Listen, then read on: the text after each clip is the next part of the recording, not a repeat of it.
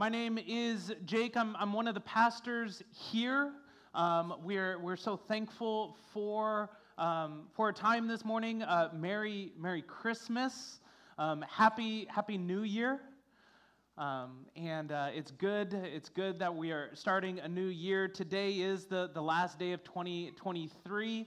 Um, this morning, we're going to be continuing in the book of Matthew. Uh, so, uh, if you have your Bibles, uh, go ahead and turn to Matthew chapter 3. Um, if you don't have a Bible, there is a Bible in the front of the seat in front of you. Um, if you don't own a Bible at all, if you don't have one at home, uh, take this one. This is, this is our gift to you. We want you to have a Bible that you can read on your own and study and, and mark up and, and, and, and read each and every day. And so if you don't have a Bible, please take this. This is, this is for you. Um, how many of you already have your resolutions uh, set and ready to go for tomorrow?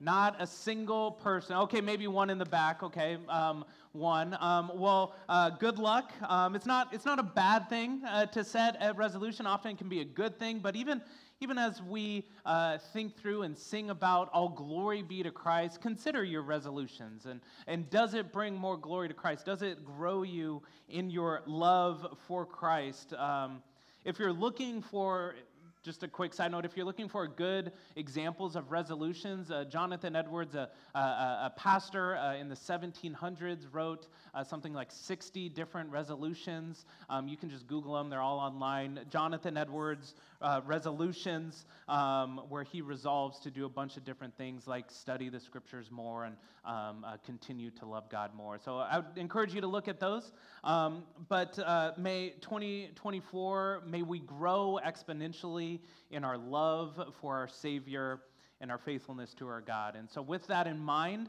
uh, we're going to dive on into Matthew chapter 3. So, would you please stand uh, as we read Matthew chapter 3?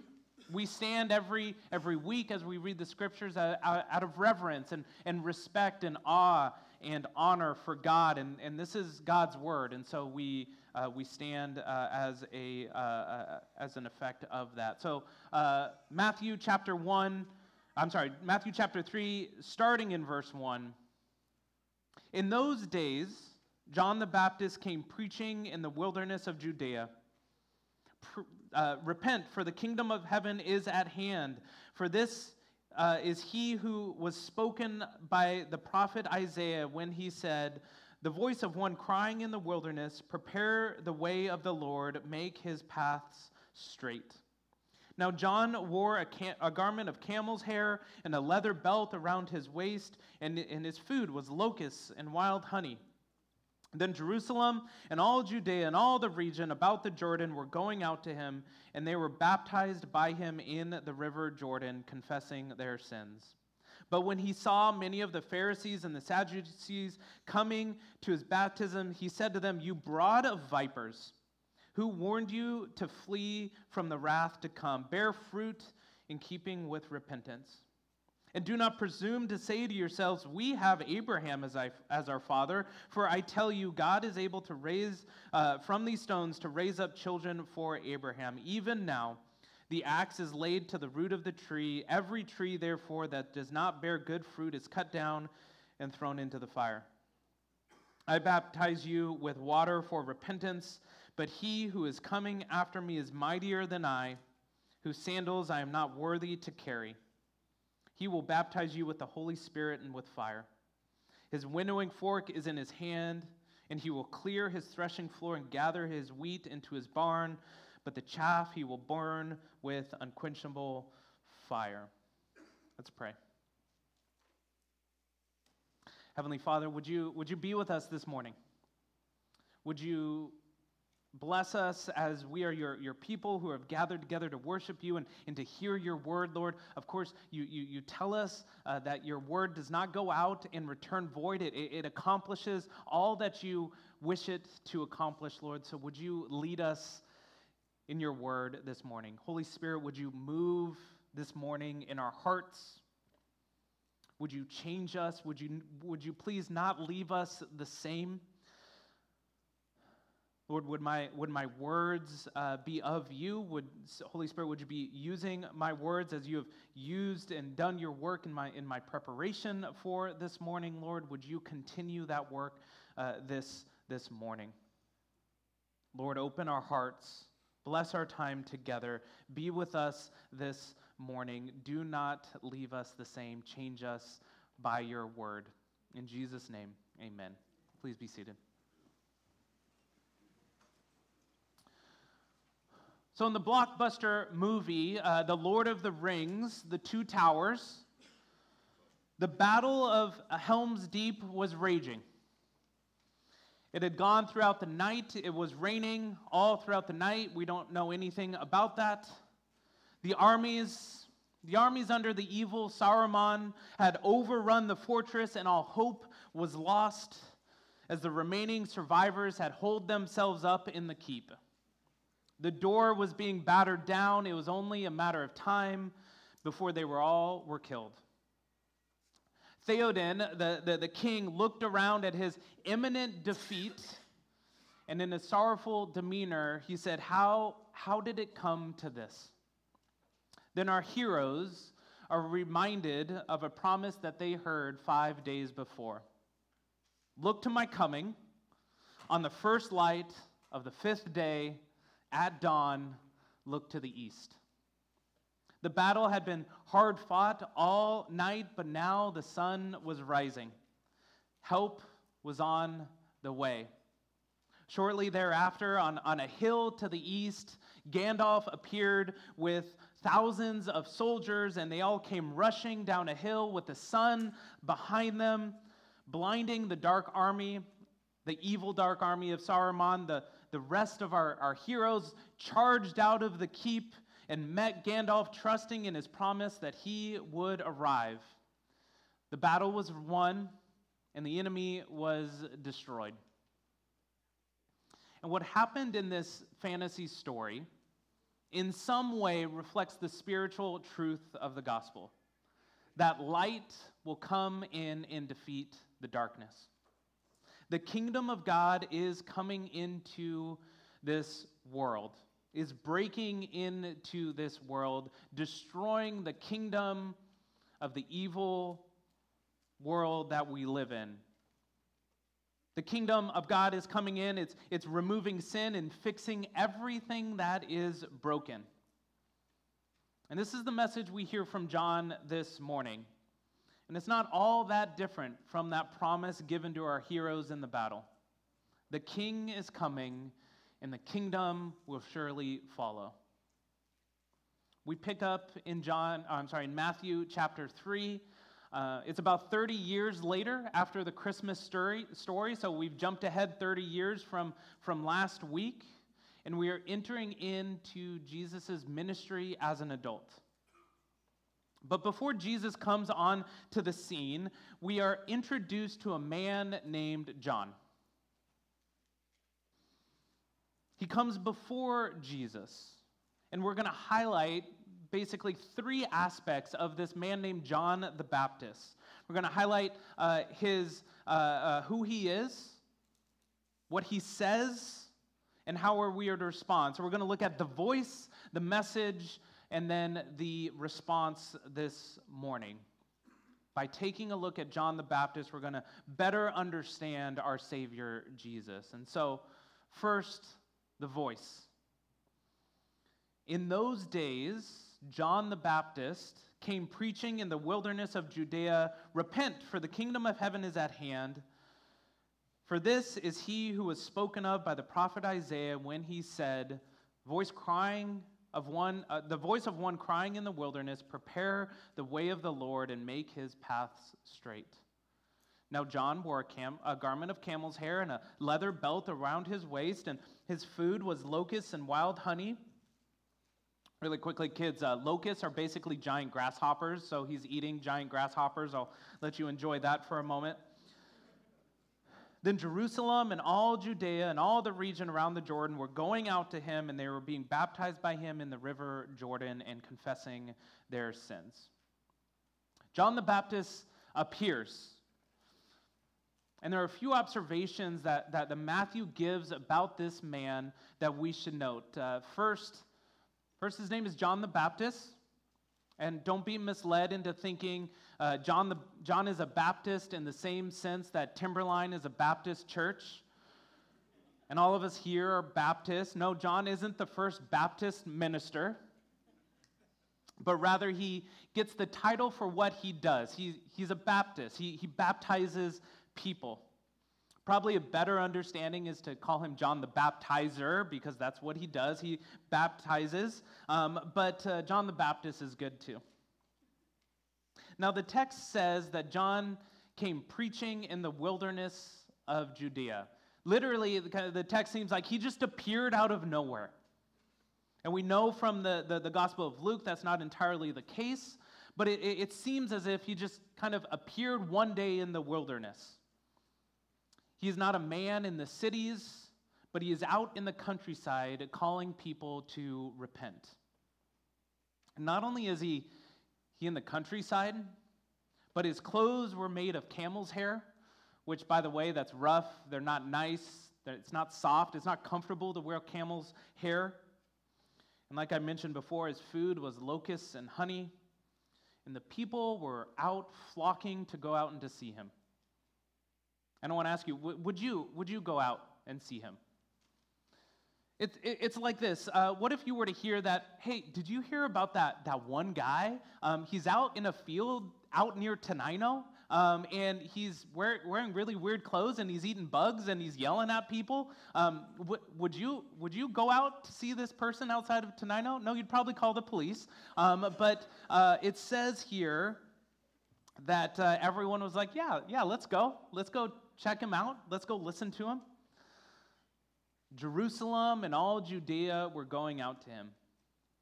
See, there's something crazy that we need to note. John isn't just a, a, crazy man in a field. From his location in the wilderness, to his clothes, to his diet, to the content of his message, John is incredibly similar to the Old Testament prophets especially the prophet Elijah. In Malachi uh, chapter 4, God says that he will send the prophet Elijah before the great and awesome day of the Lord. And although John does deny that he is Elijah somehow weirdly reincarnated or something like that uh, in the Gospel of John, Jesus does later affirm in Matthew chapter 17 that this Malachi prophecy does apply to John the Baptist, that he is the Elijah who is to come before the Messiah. John the Baptist is the forerunner. He comes before to prepare the way for the coming king. He is, he is not the Messiah, but he has come to prepare the way for the Messiah. He is not the light, as the Gospel of John talks about, but he has come to testify about the light.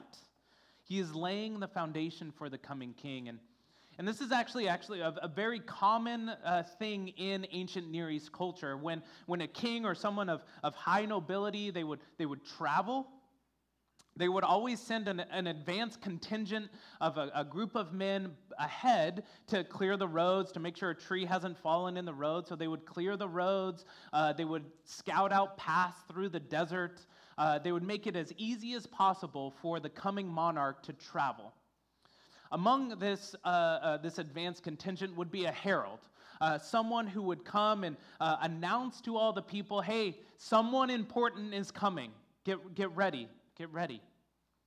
And then when this advanced contingent would arrive at the final destination, they would make sure um, all of uh, the sleeping quarters and uh, the palaces uh, of that destination, of that city, would be prepared uh, for the coming king. And that herald would once again say to that city, to that destination, the king is coming, get ready, prepare yourself. Someone special is coming. Probably the, the best example we have in our culture uh, is, of course, the genie in the movie Aladdin. Make way per, for Prince Ali.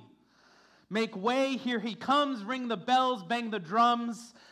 You're going to love him. Make way for Prince Ali. John is the herald the forerunner for the coming king. And before we get into the message that he has, I wanted to take a, just a quick look, a quick look at the interjection that Matthew does into this story. Matthew's the, the narrator, and he's speaking. John comes on the scene, uh, but then he says, Matthew, uh, uh, for this, uh, this is Matthew speaking, for this is he who has spoken. So Matthew steps in and he quotes from the prophet Isaiah. And he says that this prophecy from Isaiah is about John the Baptist. And often, as, as we read in the New Testament, uh, we come across many of these Old Testament uh, prophecies, these quotations, and let's be honest, many of us just skip right over it and keep on going.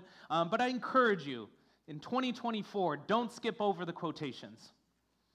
Uh, but I encourage you to stop. Many, many of your Bibles, um, down in the footnotes or in the concordance along the spine, they have the, the, the location of where this quote is coming from. So I encourage you, as you're reading through your Bible, stop, go, go back. Go back to this quote and see uh, what it says. And so this quote is from Isaiah chapter 40.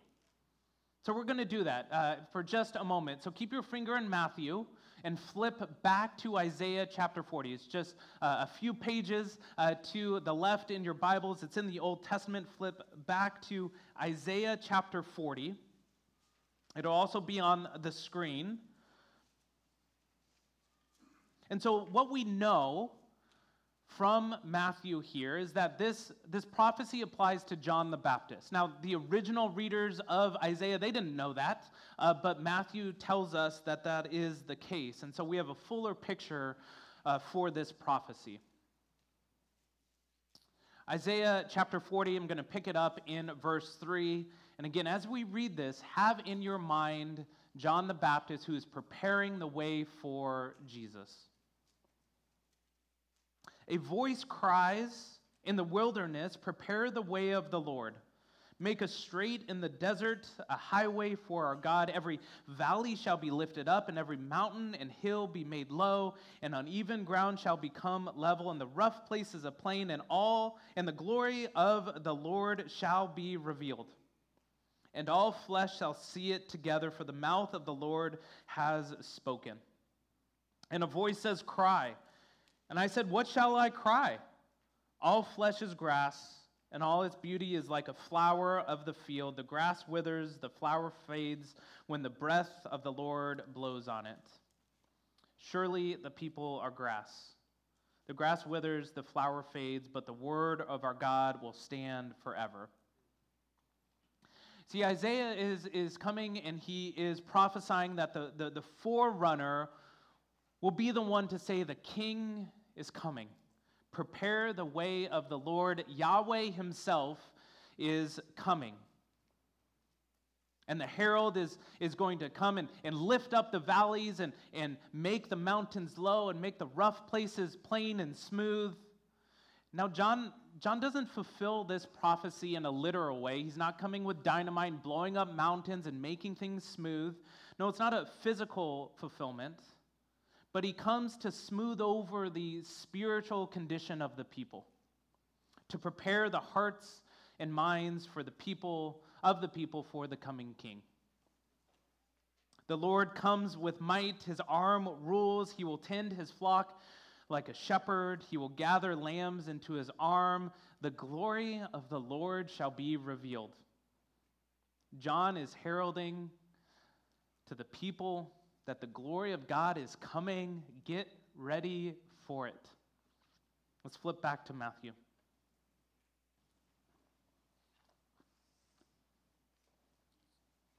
So, John comes to prepare the world for the coming Messiah. He goes first to, to kind of till the soil, uh, to smooth things out, to make the world suitable for the coming king. Now, as John is the forerunner, let's, let's take a look now at the, the message he communicates. The message he communicates uh, that the, there's a good news of the coming king. So let's see what he says. Repent, for the kingdom of heaven is at hand. The kingdom of heaven is coming. This message is, is proclaimed in all four Gospels. John says it here in chapter 3. When Jesus begins his ministry at the end of chapter 4, he will say the exact same thing Repent, for the kingdom of heaven is at hand. This is what John is saying. The king is here, and he is bringing the kingdom. The kingdom of God is invading this world. Now, now we tend to think we tend to think of the gospel as, as sin and justification on the cross, and, and the gospel is that, absolutely is the gospel that, uh, but it is so much more than that. Actually, Jesus primarily teaches not on justification, but he teaches on the kingdom of God. Most of his parables reveal to us some aspect of this coming kingdom how it grows, how we experience it, what it will be like we tend to think of Christianity as all right, I, I, believe in Jesus, and so when I die, I go to heaven. However, what we see here, not only with John, but we'll see throughout the entire book of Matthew, is not that when we die, we go to heaven.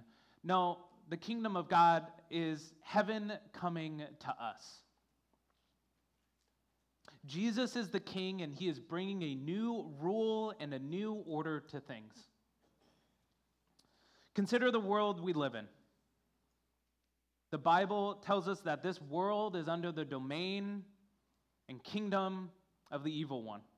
Ephesians tells us that the whole world is following the prince of this world, the spirit of this world is disobedience, and that we are people of wrath. Satan is the prince of darkness, and all the world is under his kingdom. And due to sin, we are all by nature in rebellion against God.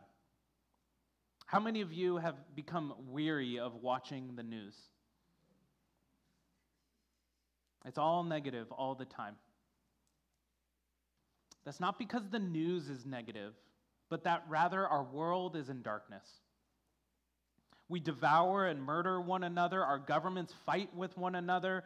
People take advantage of one another. Look out into the world, and it's clear things are not the way it's supposed to be. Consider what Satan says when he tempts Jesus. The devil took him to a very high mountain and showed him all the kingdoms of this world and their glory. And he said to Jesus, All these I give to you. And, and, and Luke adds, Because they are mine. If you will fall down and worship me. Satan owns this world, and this world is in darkness. However, the kingdom of God is breaking in. The king is invading. There is a new ruler coming, and he is coming to destroy the works of the devil and the effect of sin, and everything will be made right again. The curse of sin will be removed. One commentator says this with Jesus' healings, the eschatological inbreaking of the kingdom of heaven has come to earth. Heaven's lack of death, mourning, crying, or pain is at hand. The curse is being buried, Satan's head is slowly being crushed under Christ's heel. When Jesus came to earth, it was an invasion. It was an invasion into hostile territory. The first coming of, of Jesus is the D Day invasion from the beaches of the manger in Christmas. The kingdom will spread throughout the entire earth, throughout the entire enemy territory. There is nothing that can stop the spread of the kingdom of God because the king is Jesus. And he will not lose. Satan will be thrown down like lightning, and he will lose, and the gates of hell will not withstand the onslaught of the kingdom of God. Amen? Amen? John says that the kingdom of God is at hand. It is here. The reign of God will continue to advance and spread throughout the world.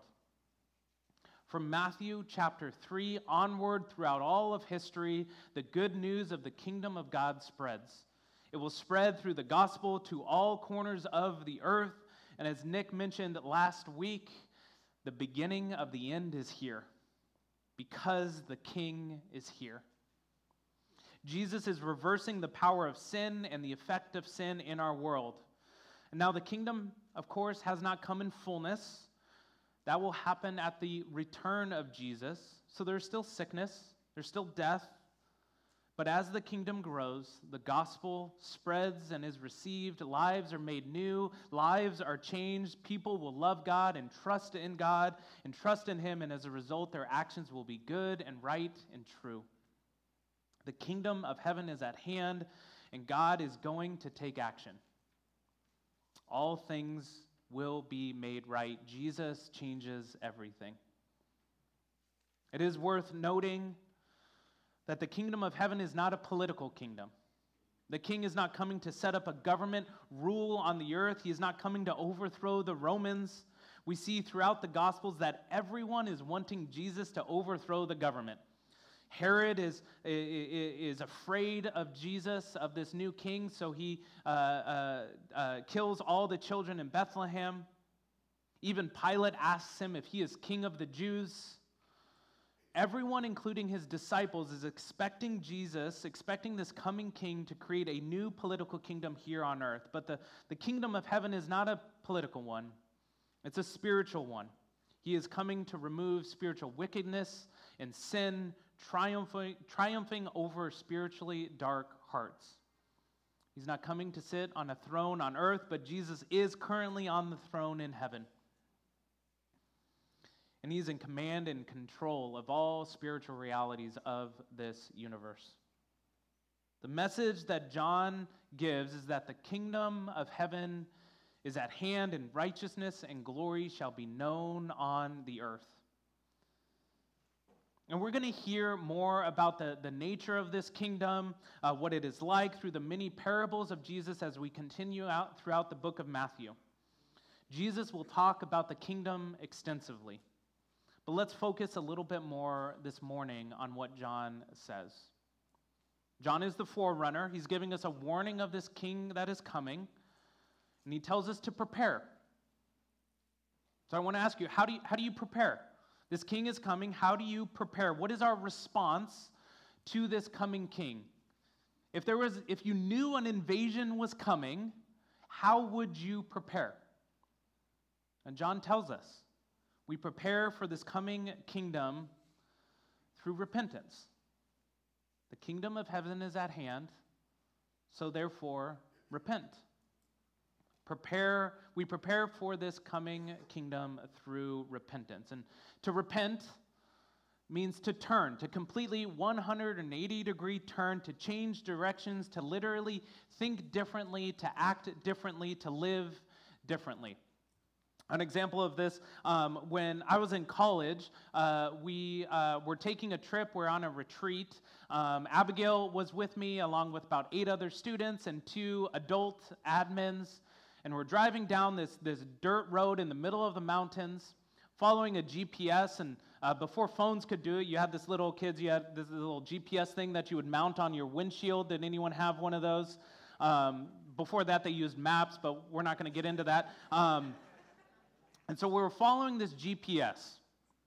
And we're following this blue line on the GPS. Uh, one of the adults was driving, um, and we're driving along, and all of a sudden, uh, it tells us to take a, take a left turn. Okay, so, so we take a left turn down this dirt road.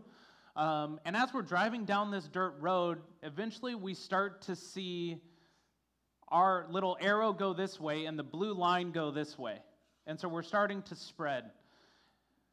Now, the adult driving the car was convinced we were on the right road, and um, it was dark, it was scary. The road suddenly started to get rocky um, and really there was some loose dirt. It was not a good situation. It didn't seem like there was any human around for miles, but still, we're going down this dirt road. Everyone in the car is like, this is not to go well. All along, that blue line just keeps getting further and further away. Uh, eventually, uh, and, and by the way, we're, we're not doing this in Jeeps, uh, we're doing this in sedans. Um, and so we're bouncing around on this dirt road. Uh, at one point, uh, one of the sedans gets stuck, and we had to all get out of the car and push it uh, to get it out of, from, these, from this rocks that it got stuck in. Um, and then at some point, we realized maybe we took a wrong turn. And now we needed to go back up that hill that we just drove down. Repentance is, is something similar. Realizing you made a mistake, realizing you made a mistake and to turn around. And that's the idea that John is trying to communicate. The kingdom is coming, repent. The kingdom is coming, change your ways. Scripture gives us a, a, picture uh, of what this repentance looks like. Isaiah 55, verse 7 says, Let the wicked forsake his ways, literally repent. Let the wicked forsake his ways, and the unrighteous man his thoughts. Let him return to the Lord, that he may have compassion on him. Repentance is re- forsaking the way that you were going. And for a moment, consider the way you are currently going. Consider the things you are doing, the thoughts that you have. Are they of God? If not, forsake them and return to the Lord. Repentance includes confession. We see that here in Matthew chapter 3. Uh, but Psalm 32 says, I acknowledged my sin to you, and I did not cover my iniquity. Proverbs chapter 28 says, Whoever conceals his transgression will not prosper, but he who confesses and forsakes them will obtain mercy. 1 John 1 8, if we say we have no sin, then we deceive ourselves and the truth is not in us. If we confess our sins, he is faithful and just to forgive us from our sins and to cleanse us from all unrighteousness. Take time Take time in repentance and confess your sins before God. Turn away from the way you were walking. And this message is not just for non Christians. Five of the seven churches in the book of Revelation are called to repent. These are Christians who are called to repent. Christians need to be continually in a state of repentance, turning away from their sinful actions and casting their hope on their Savior. As we've heard Nick say many times, the life of a Christian is the life of repentance. Christian, what, what do you need to repent of today? Now, John, at the end of this section, he converses with the Pharisees and the Sadducees. And in his response to them, he, he gives us more detail. Gives us more detail of what he means by repent, for the kingdom of heaven is at hand. And we get kind of a, a flushing out of more, uh, more examples of what he means and what this looks like and how we are to respond. And so, what I wanted to do with our, with our remaining time this morning is to pull out a few elements of John's uh, message to the Pharisees and how we are to respond in uh, the kingdom with repentance. The first element that should lead us to repent from John is we, we are in the wrong kingdom. The king is coming, and we're in the wrong kingdom.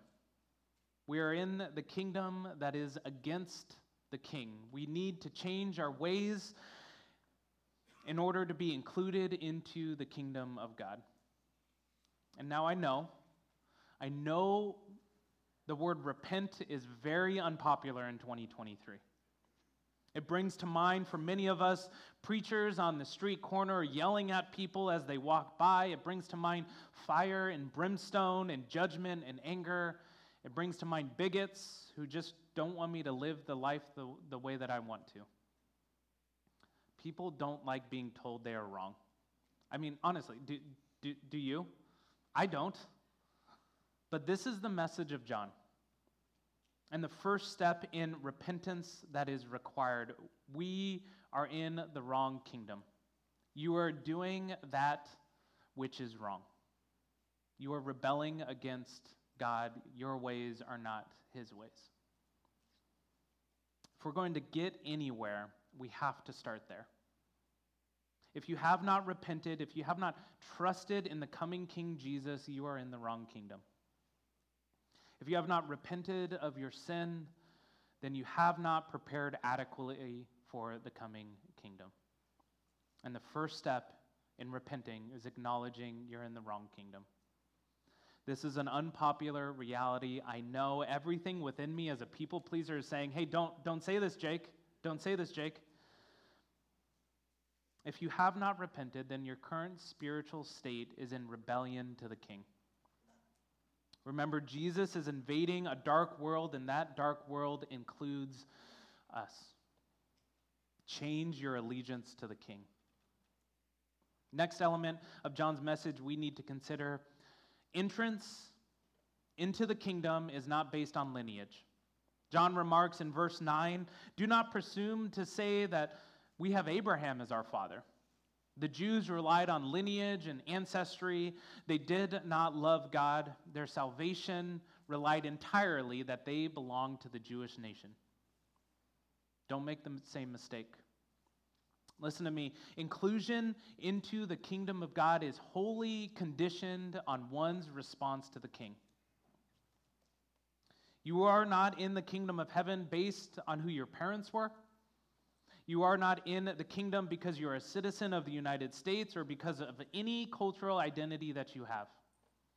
You are not in the kingdom of God because your roots in this country go back to before the Civil War or if your parents brought you over here as a kid. You are not in the kingdom whether you're a Republican or a Democrat. You might have generations that have believed in Christ. Praise God for that. It does not save you. You are not in the kingdom of heaven because you are white or black or Hispanic or Asian. Paul says in Acts 17, when he's talking in Athens, the time of ignorance God has overlooked, but now he commands all people everywhere to repent.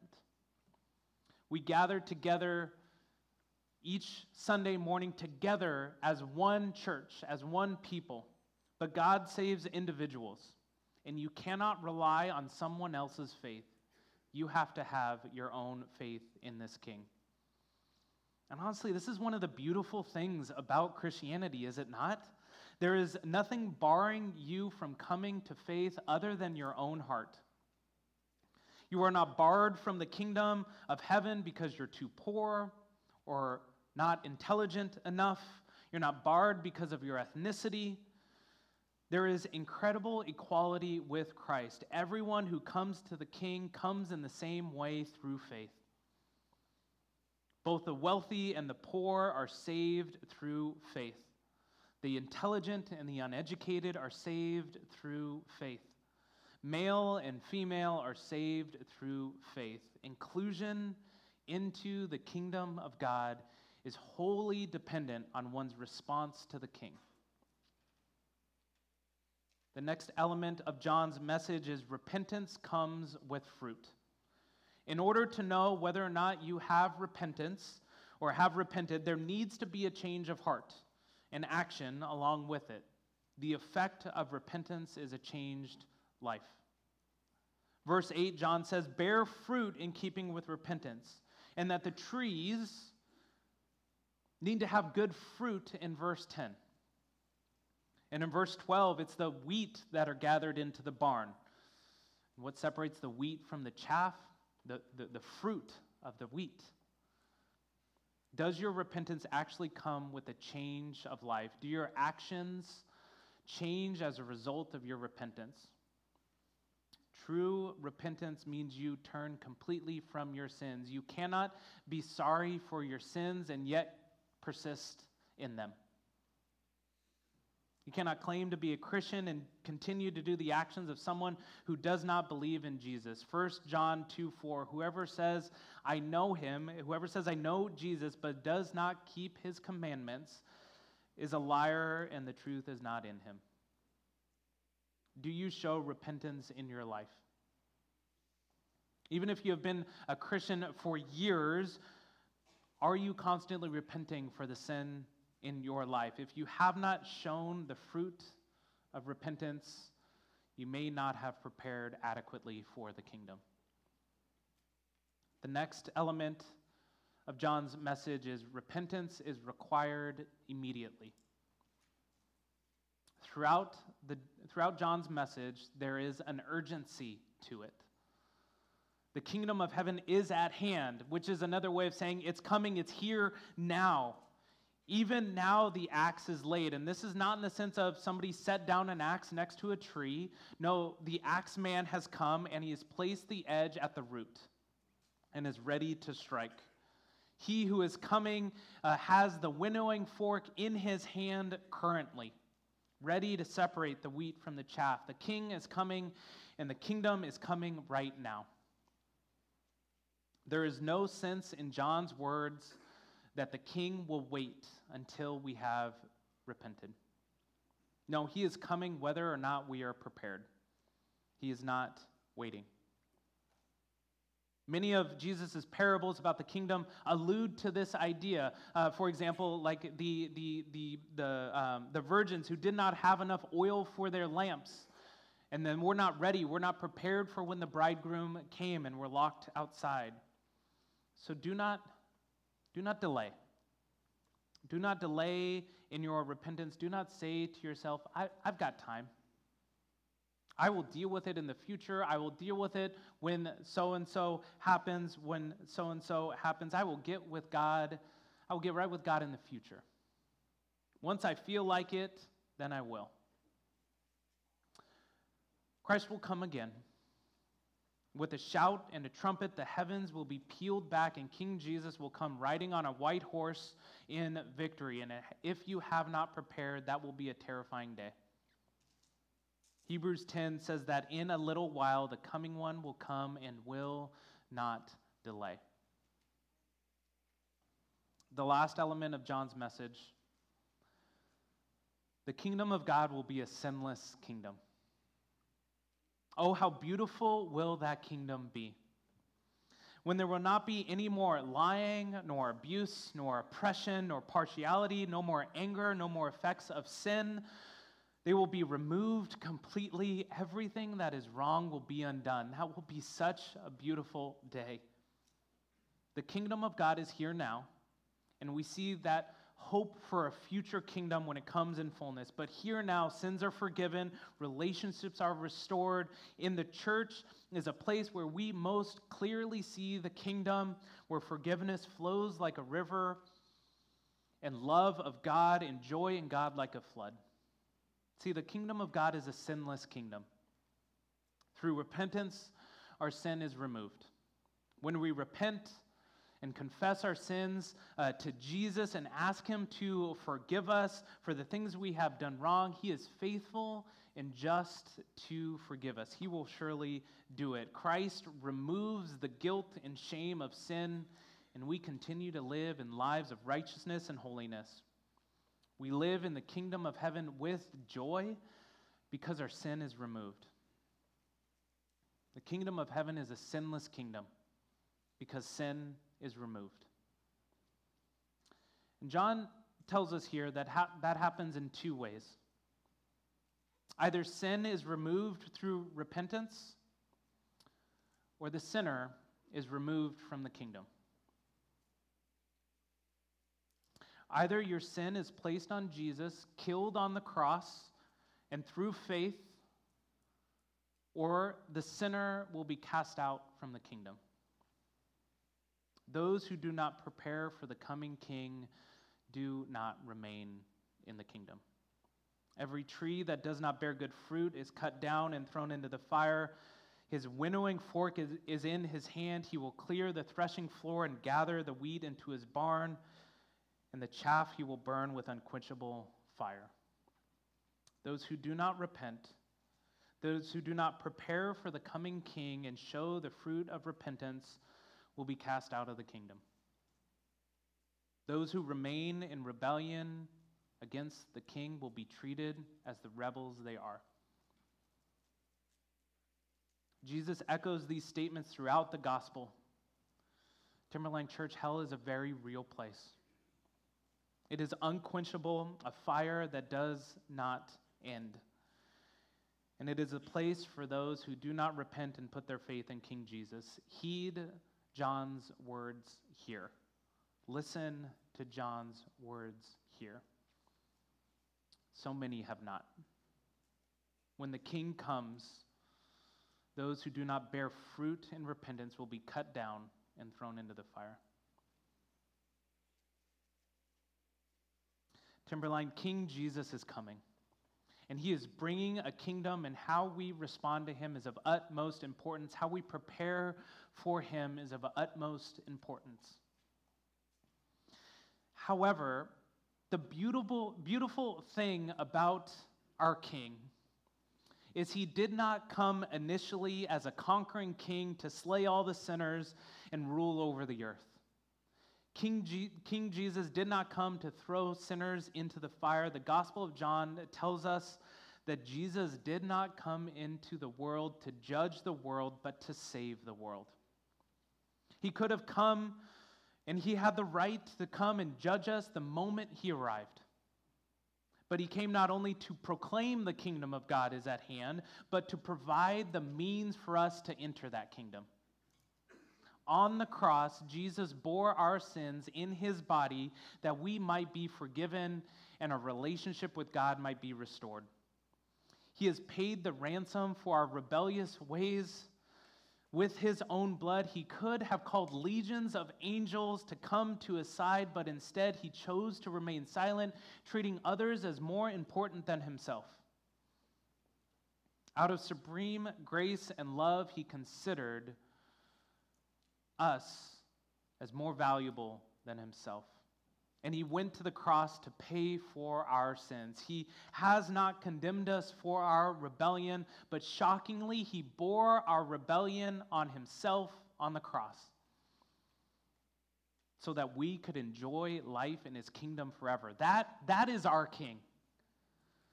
A king who comes with grace and truth and mercy and everlasting kindness. Prepare for this king. Believe in this king. Trust in this king. Amen? Let's pray.